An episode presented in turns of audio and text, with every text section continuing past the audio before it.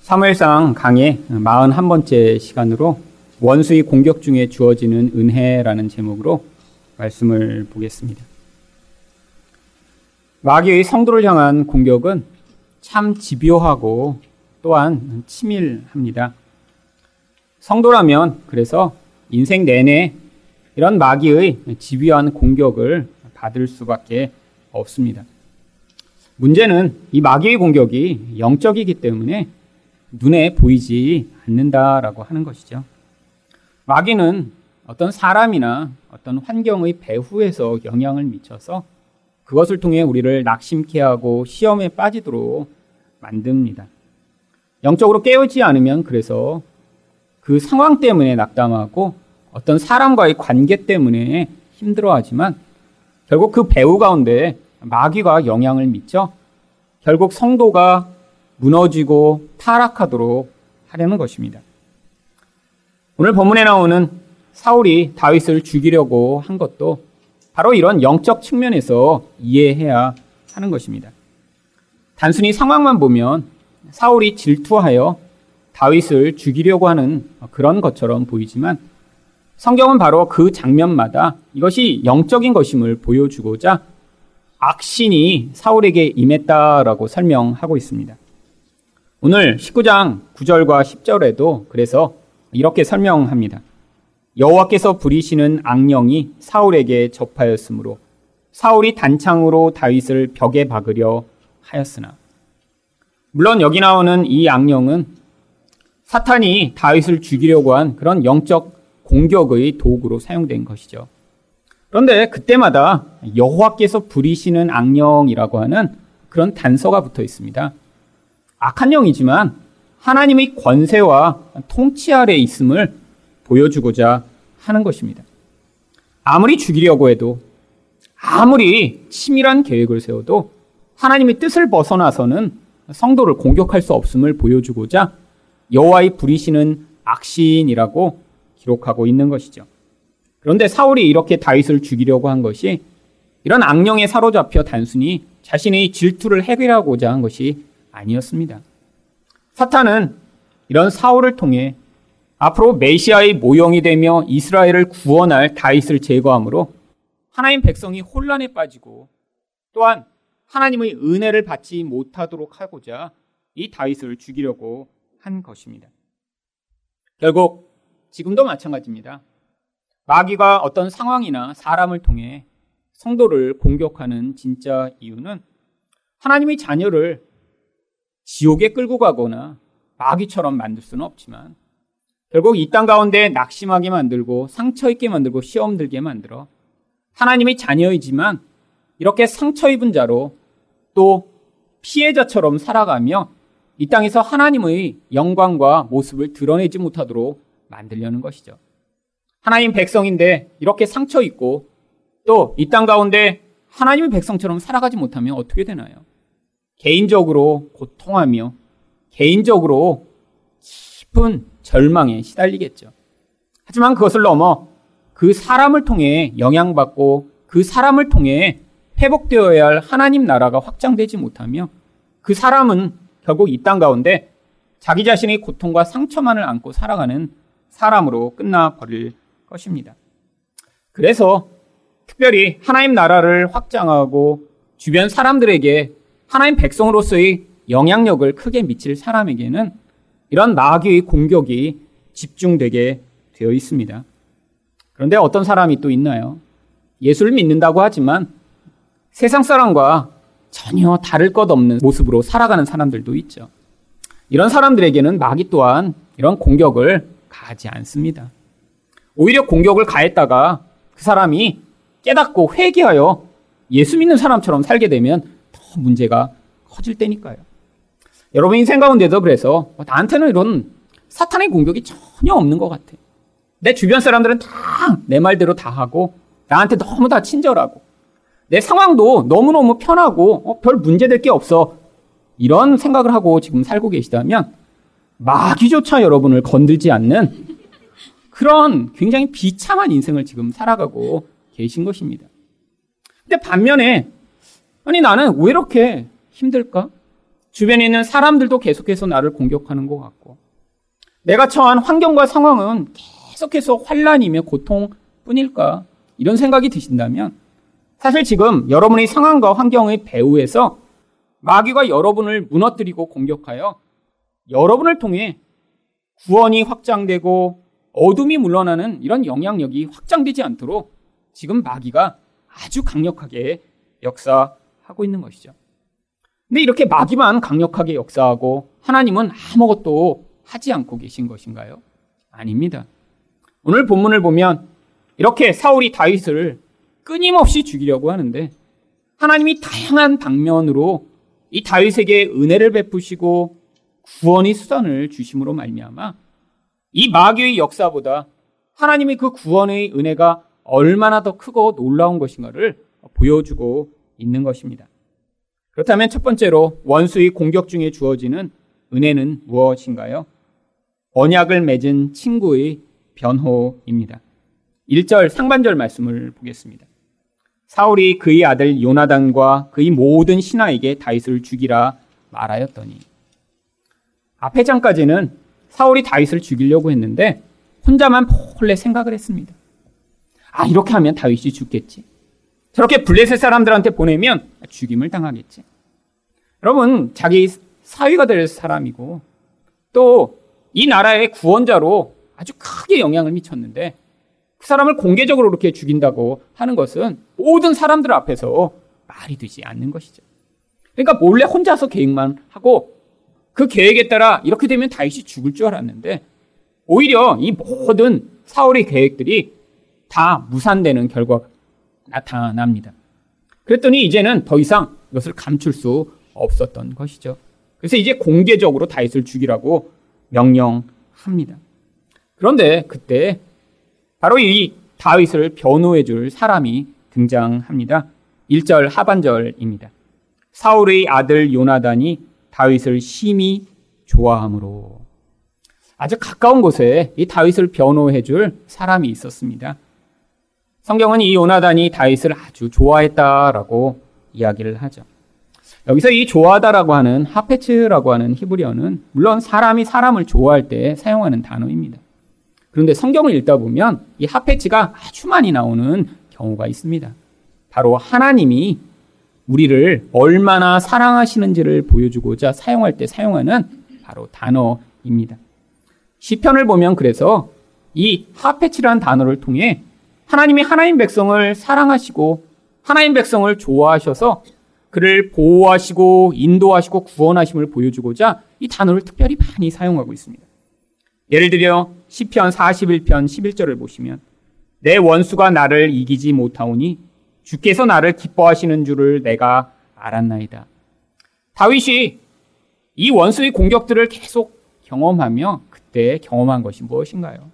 하나님이 나를 하페츠 기뻐하시기 때문에 원수가 나를 죽이려고 할 때에도 내가 거기서 안전할 수 있었다라고 하는 그런 고백을 하게 되는 것이죠.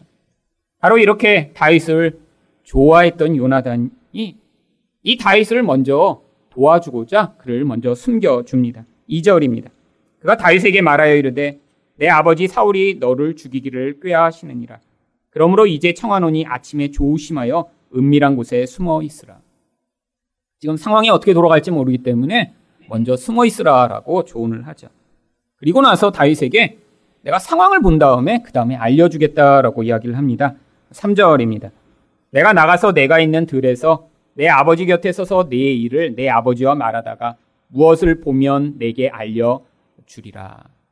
아주 지혜로운 그런 조언이죠. 어떤 상황이 있을지 지금 모르니까 내가 먼저 잘 안 다음에 그 상황에 대해서 너한테 알려주겠다 라고 합니다. 그리고 이렇게 다윗을 숨은 뒤에 요나단이 사울에게 나아가 이 다윗에 대해 이야기를 합니다. 4절 상반절입니다. 요나단이 그의 아버지 사울에게 다윗을 칭찬하여 이르되 다윗의 좋은 점을 지금 이 요나단이 이야기를 하는 것이죠. 무슨 좋은 점을 이야기했나요? 없는 거짓을 이야기한 것이 아닙니다. 진실인데 지금 사울이 보지 못하고 있는 바로 그 면을 지금 아주 자세하게 설명을 하죠. 요나단은 다윗에 대해 두 가지를 사울에게 이야기를 합니다. 첫 번째는 다윗이 아무 죄도 짓지 않은 선한 사람이다라고 이야기를 합니다. 4절 하반절입니다. 원하건대 왕은 신하 다윗에게 범죄하지 마옵소서. 그는 왕께 득죄하지 아니하였고 그가 왕께 행한 일은 심히 선함이니이다. 아니 아무 잘못도 없는데 왜 죽이려고 하시나이까라고 지금 이야기를 하는 것이죠. 또한 두 번째로 5절에서는 이 다윗 때문에 얼마나 큰 구원이 일어났는지를 지금 설명합니다. 그가 자기 생명을 아끼지 아니하고 블레스 사람을 죽였고 여호와께서는 온 이스라엘을 위하여 큰 구원을 이루셨으므로 왕이 이를 보고 기뻐하셨거늘 어찌 까닭없이 다윗을 죽여 무죄한 피를 흘려 범죄하려 하시나이까. 다윗이 아니었으면 이 나라가 얼마나 큰 위험에 빠졌을 텐데. 그가 자신을 희생하여 이렇게 구원했는데 왜 까닭없이 죽이려고 하시냐라고 지금 이야기를 하고 있는 것이죠. 근데 이따만 해도 이 사울이 아직 정신이 오락가락하고는 있었지만 이런 이야기를 듣고 아 내가 잘못했구나라고 아직 판단을 할 수 있는 그런 상황이었던 것 같습니다. 이 이야기를 듣고 사울의 태도가 변합니다. 6절입니다. 사울이 요나단의 말을 듣고 맹세하되 여호와께서 살아계심을 두고 맹세하거니와 그가 죽임을 당하지 아니하리라. 이 요나단의 변호에 사울이 아 내가 잘못했구나. 내가 무죄한 다윗을 죽이려고 했구나. 다윗이 아니었으면 큰일 났을 텐데 아, 내가 이런 일을 하려고 했구나라고 그때 깨닫습니다. 그래서 이 요나단 덕분에 다윗이 다시 사울 앞에서 사울을 섬기게 됩니다. 7절입니다. 요나단이 다윗을 불러 그 모든 일을 그에게 알리고 요나단이 그를 사울에게로 인도하니 그가 사울 앞에 전과 같이 있었더라. 요나단이 아니었으면 어쩔 뻔했나요? 물론 일시적이었지만 이 요나단의 변호로 말미암아 사울은 생명을 부지하게 됩니다. 그런데 왜 성경에 이런 이야기를 기록해 놓은 것이죠? 아니 우리에게 이런 요나단처럼 좋은 친구를 사귀라고 하는 것인가요? 아닙니다. 여러분 이 요나단은 다윗과 어떤 관계인가요?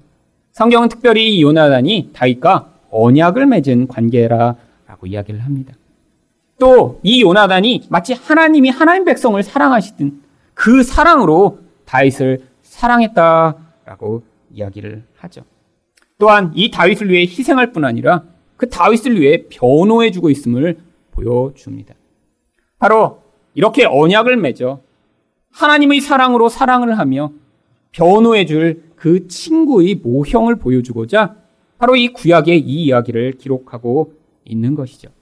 누가 우리와 언약을 맺으며 누가 우리를 그런 온전한 사랑으로 사랑하며 누가 우리를 이 모든 상황에도 불구하고 변호해 줄 수 있나요? 바로 이 요나단과 다윗의 관계를 통해 성경은 예수님이 우리 변호자가 되심을 보여주고자 하는 것입니다. 여러분, 우리는 끊임없이 마귀의 공격을 당합니다. 근데 마귀의 공격 가운데 가장 무서운 것이 무엇인 줄 아세요? 바로 우리를 하늘 법정에 세우고 이 인간은 죄인입니다. 이 죄에 따라 영원한 형벌이 주어져야 됩니다라고 고발하는 바로 이 마귀의 무서운 고발이 성도를 향해 주어지게 되어 있는 것이죠. 하늘 법정에서 우리는 스스로 어 저는 죄를 안 졌는데요. 어 저는 아무것도 한 일이 없는데요. 어, 저는 하늘나라에 갈 그런 마땅한 사람입니다라고 자기를 변호할 수 있는 사람이 아무도 없습니다. 아, 물론 이곳에서는 자기 죄를 지금 다 느끼지 못하죠. 아, 자기 죄를 다 지금 감추고 있죠. 아니 자기 또한 방어 기제를 통해 어, 나는 그렇게 큰 죄인이 아니야라고 생각을 할 수 있겠죠.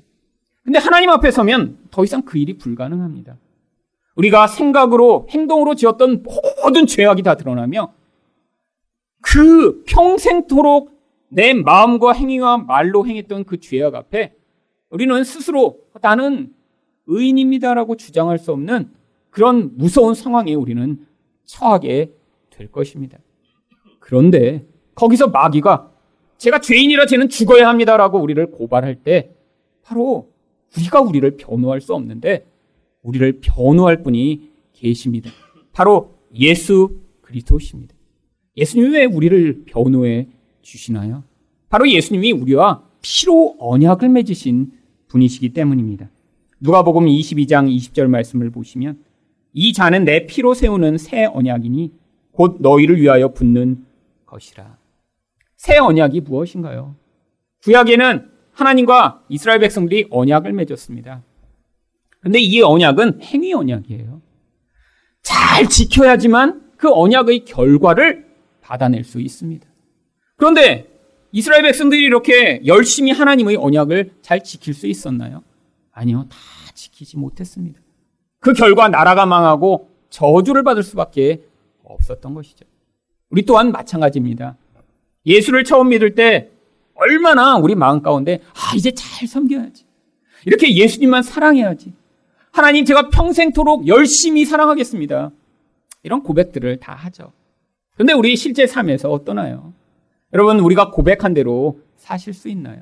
아니 어떤 상황을 통해 우리가 회개를 하고 나면 그 회개에 따라 반응한 대로 정말 잘 살 수 있나요? 여러분 사울도 오늘 뭐라고 맹세합니까? 여호와의 살아계심을 두고 맹세하노니 그런데 그 다음에 바로 죽이려고 그래요. 여러분 그게 우리 인생 가운데 계속해서 나타나는 모습이에요. 하나님 제가 다시 이렇게 하면 여러분 그런데 끊임없이 우리는 어떻게 하고 싶어요? 내가 잘하고 싶어요. 그런데 그게 안 된다는 거 하나님 우리에게 지금 보여주시고 계신 거예요. 우리가 구원받을 수 있는 유일한 길, 의라고 하는 하나님이 주시는 그 놀라운 의를 덧입을 수 있는 유일한 길은 내가 아니라 내가 할 수 없기 때문에 예수님이 십자가에 달려 죽으심으로 말미암아 바로 그 의를 전가해 주시는 새 언약을 맺을 때만 가능한 것입니다. 여러분, 이새 언약으로 말미암아 이제는 우리 평생 우리는 죄를 져요. 아니, 죄가 행위로만 나타나나요? 우리 마음 가운데 우리는 여전히 죄를 가지고 있습니다. 그 죄의 지배를 받아 우리가 마치 서울처럼 살아갈 때가 아주 많이 있죠. 나중에 하나님의 심판대 앞에 서게 될 텐데 그 자리에서 우리 죄를 우리는 다 보게 될 것입니다. 근데 그 자리에서 예수님이 오시더니 이 모든 죄에 대한 대가를 내가 내 피로 다 해결했으니까 하나님 이 자를 의로운 자로 인정해 주십시오라고 예수님이 변호해 주실 것이고요. 바로 그 변호를 받아 우리는 그 모든 죄에서 자유로운 의인이라는 평가를 받게 되는 것이죠. 그런데 바로 이 예수님이 우리를 향해 뭐라고 부르시나요? 우리를 친구라고 불러 주십니다. 요한복음 15장 15절입니다. 이제부터는 너희를 종이라 하지 아니하리니 종은 주인이 하는 것을 알지 못함이라. 너희를 친구라 하였노니 내가 내 아버지께 들은 것을 다 너희에게 알게 하였습니다. 여러분, 하나님과 친구가 된다는 거, 이거 얼마나 놀라운 일인가요? 여러분, 높은 사람과 이렇게 조금 아는 척 하려고 사람들 얼마나 많이 애쓰나요? 아, 내가 그분 알아. 누구 조금 유명하거나 높은 사람이 있으면 아, 친구가 아니라 그냥 멀리서 아는 거라도 아, 옛날에 같은 고등학교 한 20회 선배님이야. 뭐 이렇게라도 그렇게 자기 뭔가 이렇게 커넥션을 만들고자 하는 게 그게 사람이죠. 근데 예수님 하나님이신데 뭐라고 불러주세요? 우리를 친구라고 불러주세요. 여러분, 바로 그 친구가 되신 예수님이 어떻게 주시겠다는 거예요?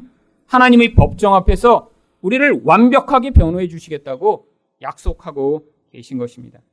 바로 그 말씀이 로마서 8장 33절과 34절입니다. 누가 능히 하나님께서 택하신 자들을 고발하리요. 의롭다 하신 이는 하나님이시니 누가 정죄하리요. 죽으실 뿐 아니라 다시 살아나신 이는 그리스도 예수시니 그는 하나님 우편에 계신 자요. 우리를 위하여 간구하시는 자신이라. 여러분, 바로 이 사실을 받아들여 우리가 지금도 우리를 변호해 주시고 우리를 의롭다라고 하시는 그 예수를 온전히 믿는 믿음을 가지는 것이 우리 인생 가운데 이 모든 유혹과 시험을 이길 수 있는 일입니다. 여러분, 우리는 지금도 끊임없이 우리 자신의 양심과 또한 이 마귀의 시험 가운데 우리는 고민을 하게 됩니다. 여러분, 자기 자신을 깊이 있게 성찰하고 돌아보면 얼마나 흠이 많은 사람들인가요? 또 세상 가운데 아무도 내 편이 되어주지 않고 외롭고 또 억울하게 이렇게 버림받은 것 같은 상황이 또 얼마나 많이 있으신가요? 사람을 믿었다가 사람에게 배신당하고 사람을 의지했다가 사람 때문에 실망하고 낙심하게 되는 경우 얼마나 많으신가요? 마치 다윗이 아니 자기를 사랑하고 자기에게 좋은 기회를 주는 왕인 것처럼 사울을 생각했다. 그가 자신을 죽이려고 한다는 것을 노골적으로 알게 됐을 때 경험한 아, 그런 마음처럼요. 여러분 그런데 하나님이 우리 인생 가운데 이런 과정들을 지나가게 하시는 이유가 뭔 줄 아세요? 여러분 사람이 우리를 정말 변호해 줄 수 없습니다. 아니 이 땅 가운데서도 불가능하죠. 그런데 하나님이 바로 예수님을 통해 우리를 변호해 주시겠다라는 거예요. 우리가 죄인이지만 근데 상관없다라는 거예요. 우리가 흠이 많지만 관계 없다라는 것입니다. 예수님은 자기 자신을 변호하지 않으셨어요. 그는 무죄하셨는데 사람들이 그를 죄인이라고 하고 그를 죽이라고 할 때 자기를 변호하시지 않으셨어요. 침묵하는 양처럼 십자가에 끌려가 죽임을 당하셨습니다. 그 이유가 무엇인가요? 바로 죄인들인 우리를 대신하시고자 십자가에 달려 죽으신 것입니다. 여러분, 세상에서 우리가 수치를 당해도 바로 예수님이 그 수치의 자리에 대신 서셔서 그 수치를 감당하셨습니다. 예수님이 우리가 이렇게 비난을 당해도 바로 그 비난을 다 당하시며 예수님이 우리를 그래서 인정해 주실 수 있는 것이죠. 이 땅 가운데 결국 그 마지막 심판의 날에 그 예수님이 우리를 변호해 주시고 우리 편이 되어 주실 뿐 아니라 지금 살아가는 이 시점에서도 바로 예수님이 우리 편이 되어 늘 우리를 중보하며 하나님 앞에 하나님이 얘가 예수를 믿습니다라고 이야기를 해주고 계시다는 사실을 믿을 때 여러분들이 사람 때문에 받는 상처, 사람을 의존했다 당하는 실망과 낙심으로부터 자유를 얻을 수 있을 것입니다. 두 번째로 원수의 공격 중에 주어지는 은혜는 무엇인가요? 세상에 속한 자의 도움입니다. 8절 말씀을 보겠습니다. 전쟁이 다시 있으므로 다윗이 나가서 블레셋 사람들과 싸워 그들을 크게 쳐 죽임에 그들이 그 앞에서 도망하니라. 사울이 다윗을 죽이고자 했던 그 1차적인 감정은 사라졌는데 죽이고자 견딜 수 없게 만드는 상황이 벌어집니다. 무엇인가요? 바로 이 사울의 질투심을 자극하는 그런 다윗이 너무 전쟁을 잘했던 것이죠. 아니 블레셋 사람과 싸워서 거기서 실패를 했거나 아니 거기서 좀 이렇게 부족한 모습을 보였어야 되는데 아, 너무 잘한 거예요. 너무. 그랬더니 당장에 또 어떤 일이 벌어집니까? 9절과 10절 상반절입니다. 사울이 손에 단창을 가지고 그의 집에 앉았을 때 여호와께서 부리시는 악령이 사울에게 접하였으므로 다윗이 손으로 수금을 탈 때 사울이 단창으로 다윗을 벽에 박으려 하였으니 바로 그 시점에서 악령이 임합니다. 근데 왜 사울에게만 이렇게 악령이 임하는 것이죠? 물론 세상에 마귀가 자기 도구로 삼을 자들을 찾아다닙니다. 어떤 사람이 이렇게 마귀의 도구가 되는 것이죠? 이미 사울 안에는 미움과 질투와 분노라고 하는 감정이 가득 차 있었어요. 아무것도 없는 그런 멀쩡하고 순수한 사람을 마귀가 사로잡는 것이 아니라 이렇게 이미 마음에 죄악으로 가득 채 하나님이 싫어하시고 하나님의 뜻과 반대되는 그런 무서운 죄악이 가득한 그 영혼을 사로잡아 결국 하나님의 백성을 공격하고 하나님 나라를 파괴하려고 하는 것이죠. 그런데 이번에도 이 사울의 시도가 실패합니다. 10절 하반절입니다. 그는 사울의 앞을 피하고 사울의 창은 벽에 박힌지라 다윗이 그 밤에 도피함에 한두 번도 아니고 벌써 여러 번째죠. 그런데 이 다윗은 아직도 이 심각성을 아주 깊이 있게 생각하지 못했던 것 같습니다. 그래서 도망을 어디로 했나요? 자기 집으로 도망합니다. 집에 도망했더니 무슨 일이 벌어졌습니까? 11절과 12절입니다. 사울이 전령들을 다윗의 집에 보내어 그를 지키다가 아침에 그를 죽이게 하려 한지라 미갈이 다윗을 창에 달아 내림에 그가 피하여 도망하니라. 집에 가서 지금 숨어 있는데 사울도 알았던 것이죠. 그 예루살렘이라는 성, 그 지역은 아주 크지 않은 지역입니다.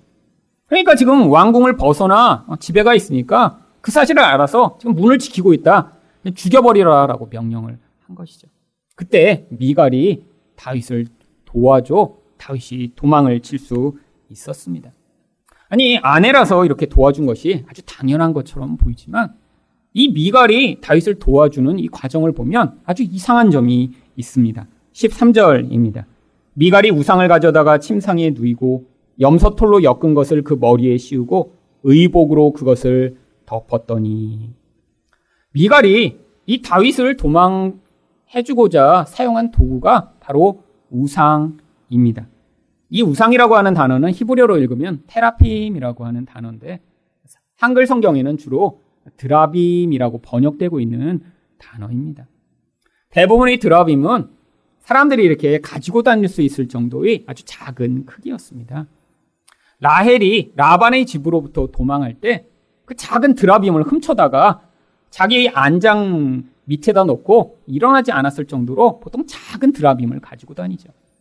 그런데 오늘 본문에 나오는 미갈이 가지고 있던 드라빔은 사람 크기의 모양의 그런 우상이었던 것 같습니다.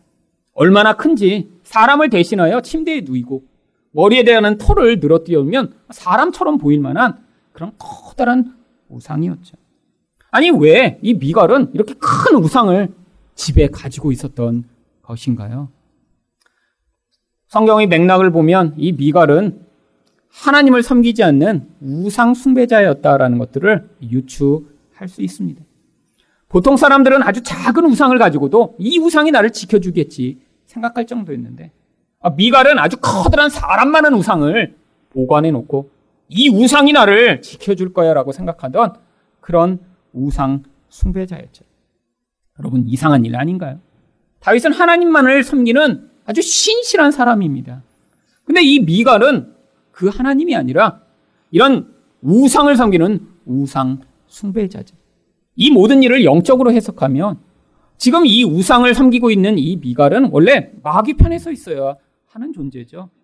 결국 마귀에게 사로잡힌 이 사울 편에 서서 다윗을 고발하는 것이 아주 정상적인 그런 상황인데 이런 우상을 섬기던 미갈이 다윗을 도와주는 일이 아주 예사롭지 않은 것입니다. 그런데 이 미갈이 끝까지 자기 태도를 변하지 않습니다. 결국 후일에 다윗이 왕이 되고 예루살렘으로 여호와의 교회를 가지고 오는데 다윗이 너무 기뻤어요. 하나님의 교회가 없는 그런 왕궁에 혼자 지내다가 그 하나님과 다시 함께 할 수 있는 그런 기회를 얻게 된 것이 너무 기뻐서 여호와의 계를 가져오는 그 무리 앞에서 춤을 신나게 췄습니다. 근데 미갈이 영적인 눈이 없이 그것들을 바라보니까 어, 너무 부끄럽고 창피스러운 거예요. 아니 왕인데 저렇게 그냥 체면 머리가 없이 저기서 아, 저렇게 미쳐 날뛰었나 저 인간이? 아, 그래서 다윗이 들어오자마자 뭐라고 이야기합니까? 사무엘하 6장 20절입니다. 다윗이 자기 가족에게 축복하러 들어오매 사울의 딸 미갈이 나와서 다윗을 맞으며 이르되 이스라엘 왕이 오늘 어떻게 영화로우신지 방탕한 자가 염치 없이 자기 몸을 드러내는 것처럼 오늘 그의 신복의 계집종의 눈앞에서 몸을 드러내셨도다 하니 여러분 이런 말 들으면 정말 이렇게 피비 꼬아서 정말로 사람의 폐부를 꽉 찔러 고통하게 만드는 굉장히 나쁜 말이죠. 얼마나 영화로우신지 벌벗고 춤췄구나. 여러분 영적 시각이 없으니까 우상 숭배자였으니까 다윗이 왜 이렇게 기뻐서 하나님 앞에 춤췄는지 알지 못했던 것이죠. 이런 우상 숭배자였던 미갈이 다윗을 살리고자 거짓을 행하고 거짓말을 합니다. 14절입니다. 사울이 전령들을 보내어 다윗을 잡으려 하며 미갈이 이르되 그가 병들었느니라. 말만 거짓을 한 게 아니라 15절과 16절에 보면 아주 교묘하게 꾸미죠. 사울이 또 전령들을 보내어 다윗을 보라 하며 이르되 그를 침상째 내게로 들고 오라 내가 그를 죽이리라 전령들이 들어가 본즉 침상에는 우상이 있고 염소 털로 엮은 것이 그 머리에 있었더라. 이 미갈의 행동을 보면 평소에도 아주 거짓말이 익숙했던 것처럼 보입니다. 여러분 생각해 보세요. 칼을 들고 와서 죽이겠다고 하는데 아주 뻔뻔하게 사람들을 속일 수 있는 이 미갈의 그런 아주 모습이에요. 여러분 거짓말 처음 하는 사람은 다 얼굴에 편합니다. 거짓말하면서 다 알아요. 아 거짓말이구나. 근데 거짓말 이렇게 많이 하는 사람은 잘 못 알아채죠. 생명의 위협을 느껴도 거짓말이 뻔뻔스럽게 나오는 사람 삶이 거짓인 경우죠. 여러분 이 미갈은 아마 평소에 늘 이렇게 거짓말을 했던 것 같아요. 그래서 나중에 사울 앞에 섰을 때 17절에서 뭐라고 얘기합니까? 사울이 미갈에게 이르되 너는 어찌하여 이처럼 나를 속여 내 대적을 놓아 피하게 하였느냐? 미갈이 사울에게 대답하되 그가 내게 이르기를 나를 놓아 가게 하라 어찌하여 나로 너를 죽이게 하겠느냐 하더이다. 다윗이 정말 너 나 가지 않게 하면 널 죽일 거야라고 했나요? 아니요. 11절 하반절을 보시면 미갈이 먼저 제안을 합니다. 다윗의 아내 미갈이 다윗에게 말하여 이르되 당신이 이 밤에 당신의 생명을 구하지 아니하면 내일에는 죽임을 당하리라 하고. 여러분, 삶이 거짓이에요. 우상 숭배자예요. 그런데 어떻게 하나님 편에 속한 다윗을 이렇게 도와줄 수 있나요? 여러분, 이게 바로 하나님의 섭리입니다. 마귀는 세상에 있는 모든 사람을 동원해 하나님 백성들을 핍박하고 죽이려고 하고 끊임없이 공격하려고 하는데 바로 그들이 그렇게 하려는 그 모든 시도 가운데 분열이 일어나고 하나님의 개입이 있다라고 하는 것이죠. 여러분 하나님이 무슨 어디 지역적인 신인가요? 아니 옛날 이스라엘 백성들이 생각하듯이 하나님은 그냥 그 동네만 다스리는 그런 분이신가요?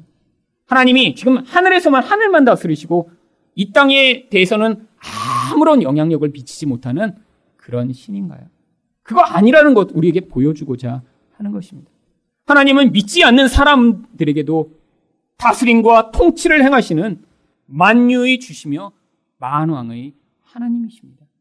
마귀가 온 세상을 다 사로잡고 하나님 백성을 핍박하고 공격하려고 할 때에도 하나님이 허락하시지 않으면 불가능하다라는 것들을 보여주는 것이죠. 바로 유사한 경우가 신약 성경에도 나옵니다. 바울이 로마로 가는 배를 탔는데 배가 너무 큰 풍랑을 만나서 다 침몰하게 되었어요. 근데 그 배에는 많은 죄수들이 타고 있었습니다. 그 죄수들 중에 한 명이 바울이었죠. 그런데 배가 가다가 암초에 걸렸어요. 이제 물이 얕아진 걸 보니까 근처에 섬이 있습니다. 그래서 이제는 거기서 벗어나야 하는데 이 죄수들을 그냥 풀어놨다가 나중에 다 잡지 못하게 되면 큰일 나게 되는 거예요. 로마 시대에는 간수가 죄수들을 붙들고 있다. 그 죄수를 잊어버리면 그 죄수를 대신하여 간수가 죽임을 당하도록 되어 있었어요. 한 명이라도 풀어놨다가 없어지면 그들을 호송했던 자들이 죽임을 당해야 되는 것입니다. 그래서 사람들이 이야기합니다. 죄수들을 다 죽여버리자고. 지금 아주 심각한 상황이죠. 그런데 그때 바로 그들을 호송하던 사람 중에 한 명인 백부장이 이렇게 이야기를 합니다. 사도행전 27장 42절부터 44절입니다.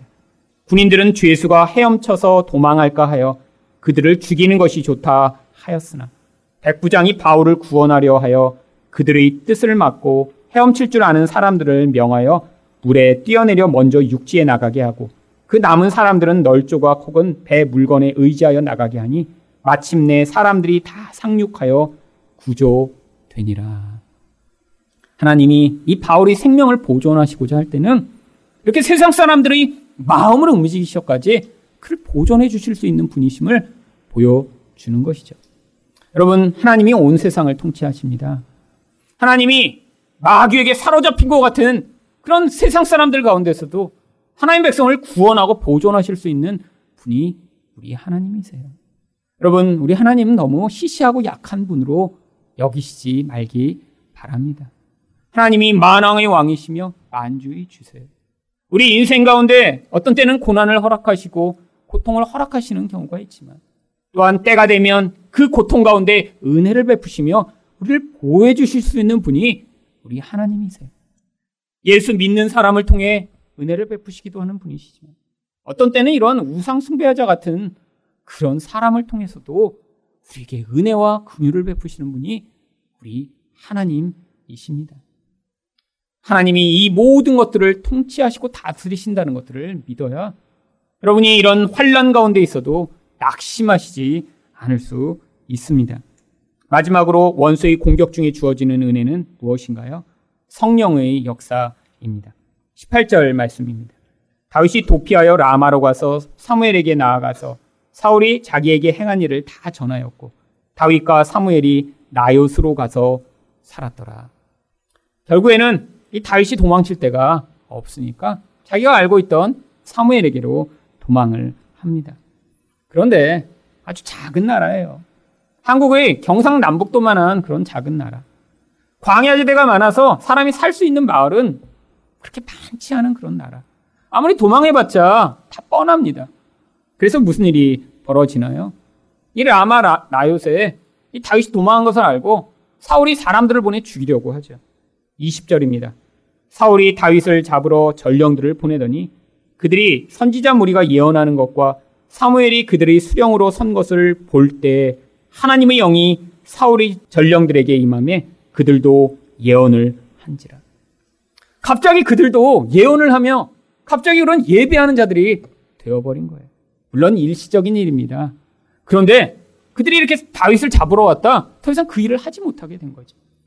그랬더니 무슨 일이 벌어졌나요? 21절에서 세 번이나 거듭해서 사울이 전령들을 보냅니다. 어떤 사람이 그것을 사울에게 알림해 사울이 다른 전령들을 보냈더니 그들도 예언을 했으므로 사울이 세 번째 다시 전령들을 보냈더니 그들도 예언을 한지라. 아무리 반복해서 사람들을 보내도 어떻다라는 거예요? 바로 하나님의 영이 사람을 사로잡으시면 모든 인간은 어쩔 수 없이 하나님의 뜻대로 움직이는 존재에 불과하다는 것들을 보여준 것입니다. 아이, 답답하죠? 세 번이나 사람들을 보냈는데 소용이 없으니까 23절에서 무슨 일이 있나요? 사울이 라마 나요스로 가니라. 하나님의 영이 그에게도 임하시니 그가 라마 나요스에 이르기까지 걸어가며 예언을 하였으며.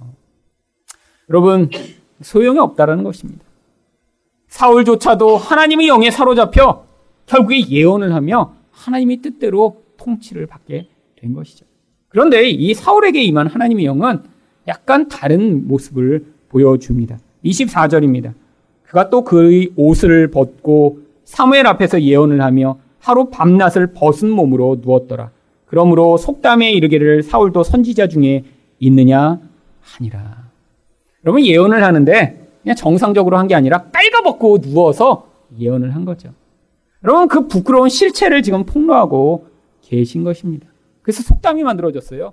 아니 사울과 같은 인간도 선지자 중에서 예언을 하고 있어? 여러분 말도 안 되는 일이라는 거예요. 근데 이 말도 안 되는 일이 무엇으로 가능해졌습니까?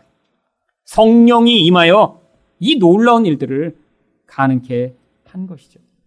여러분 어떤 사람들은 성령이 예수 믿는 사람들에게만 역사하시는 영이라고 생각하는 사람들이 있습니다. 여러분 그렇지 않습니다.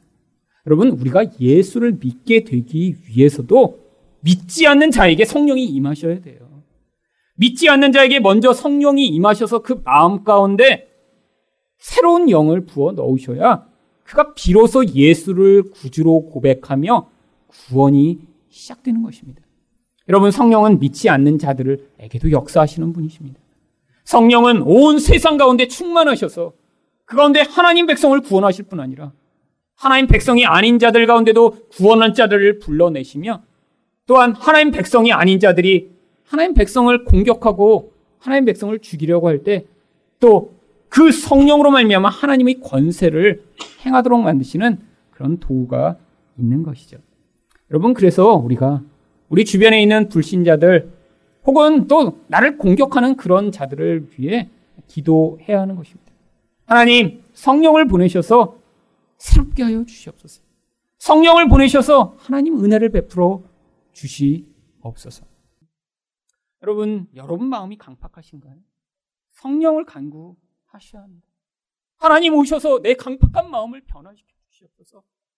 내 마음의 중심을 새롭게 하여 주시옵소서.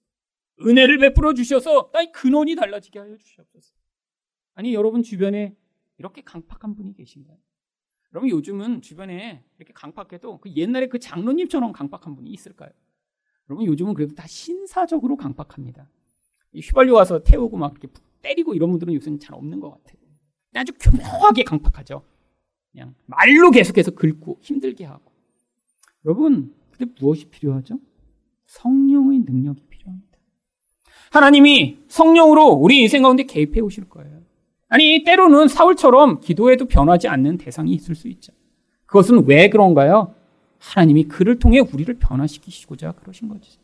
하지만 또 때로는 하나님이 이렇게 성령을 내리셔서 사람을 변화하게 하시고 우리 하나님이 주권자임을 보여주시며 우리 하나님이 그 환란으로부터 피할 기회를 주셔서 하나님이 통치 아래에 있는 자들의 인생이 바로 이런 은혜 가운데 있는 자들임을 보여주시는 것입니다. 이런 환란 가운데도 이런 하나님의 은혜를 경험하시는 여러분 되시기를 축원드립니다.